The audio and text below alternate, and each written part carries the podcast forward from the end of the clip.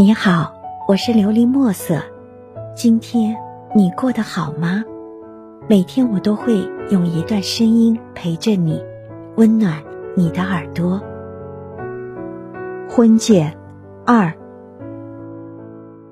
琪琪自从当上公司经理后，就常常有应酬，常常很晚很晚才归来。瑞明真有点不明白。凭他的家族人际关系，本可以进一个好的单位，舒舒服服的上班混日子，或者进他妈妈的公司，随便选个轻松又体面的职位。可是他就是犟，就是好强，不喜欢利用家里的关系，总想一切靠自己。可他的公司还不是利用他家里的关系，才一路顺风顺水，生意越做越大。水还在哗啦啦的流着，琪琪就傻呆呆的淋着浴，脑子有点混乱。那两个员工在休息间谈话一直在耳边回响。琪琪很犟，很好强，她喜欢比自己更犟、更好强的男人。这也就是当初为什么会不管不顾的要嫁给瑞明的最大原因。因为他觉得瑞明比其他男生都更犟、更好强，他就是喜欢这样的男人。可没想到，他如今变成这副让他反感至极的软蛋模样。他一直很欣赏自己的老总梁建国，跟变得越来越窝囊的老公瑞明比，他觉得他才是真正的男人，是个成熟概念、有魅力、有气魄的男人。他进公司时，公司规模还挺小的，可短短几年，公司就变了样。他一直以为这是他和梁总，还有公司那么多同事共同努力的结果。他不知道梁总偷偷背着他去找过自己的爸妈和舅舅，暗地里帮忙，因为他们的关照，才会让公司发展的如此迅速。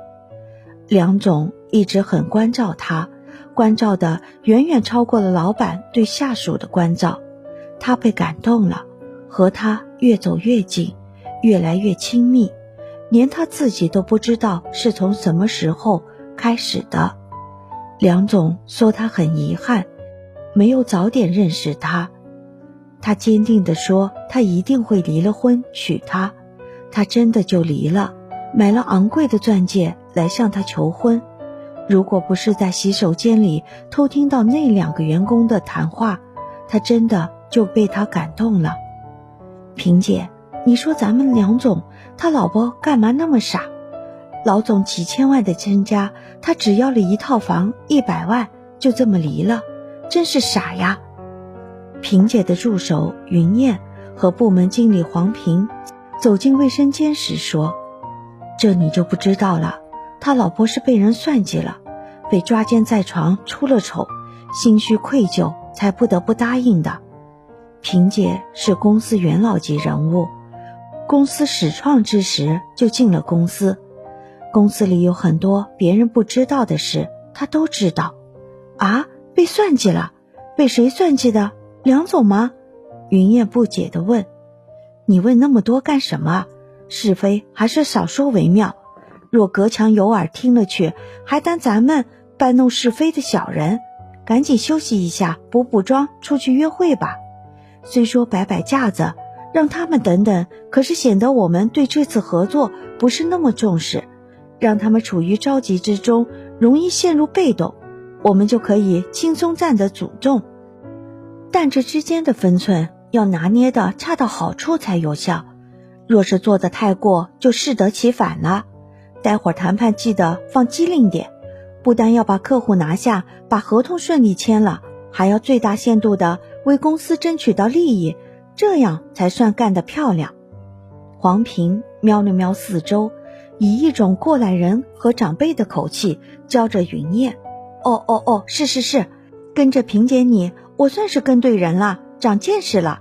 都说强将手下无弱兵，萍姐你调教出来的人可不是吃素的。”云燕唯唯诺诺地拍着马屁，水还是哗哗地流着。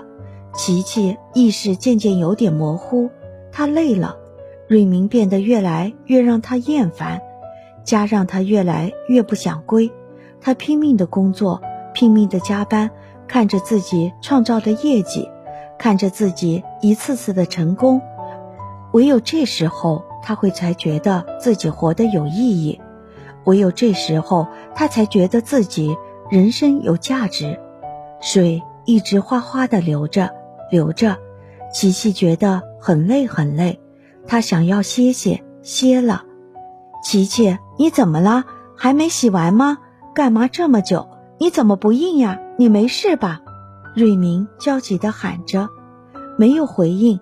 水哗啦啦地流着，只能听到水哗啦啦地流着。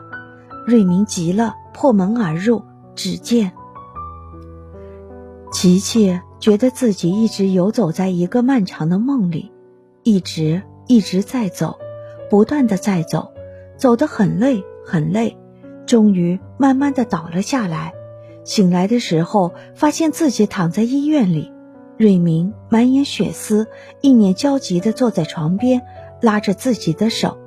看他睁开眼，高兴地说：“琪琪，你终于醒了，你没事了，可真吓坏我了。”他从他的手中抽出了手，揉揉眼，弱弱地问：“我怎么在这儿？你晕倒在浴室了，不过没事。”医生说，只是疲劳过度，只是因为缺氧。醒来好好休息两天就没事了。瑞明说：“哦，现在什么时候了？”琪琪问。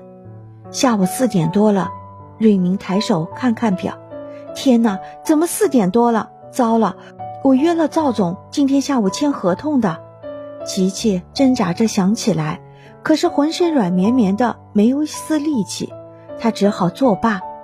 我的手机呢？帮我拿来。”琪琪弱弱地说，“你的手机在家里，我急匆匆叫了救护车送你来医院，没帮你带着，你用我的吧。”瑞明从口袋里掏出手机递给琪琪：“赵总，真是万分抱歉，我躺在医院里，没办法过去跟你签合同，我们另约时间行吗？”琪琪拨通了电话，不知道对方说了什么。琪琪感激地说：“谢谢赵总，我没事，就是太累晕倒了，休息休息一下就没事了。不敢劳烦赵总你来看，谢谢了。我们回头电话联系好吗？希望你能够喜欢今天的故事，并给你一点小小的启发。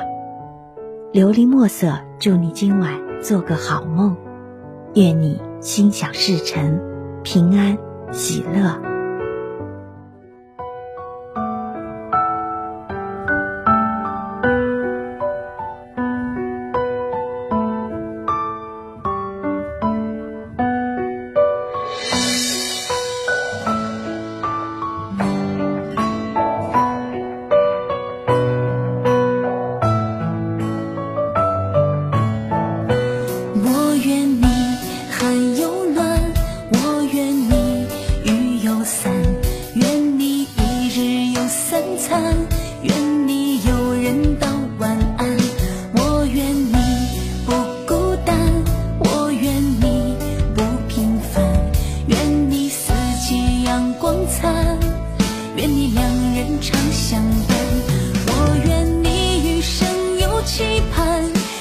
千城万。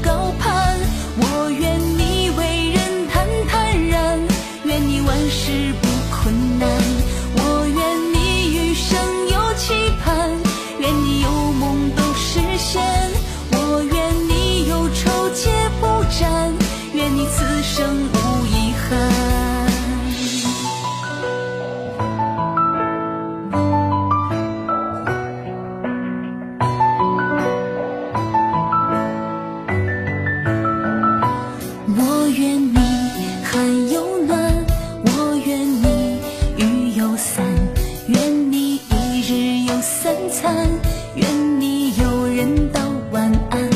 我愿你不孤单，我愿你不平凡。愿你四季阳光灿，愿你两人常相伴。我愿你余生有期盼，愿你前程。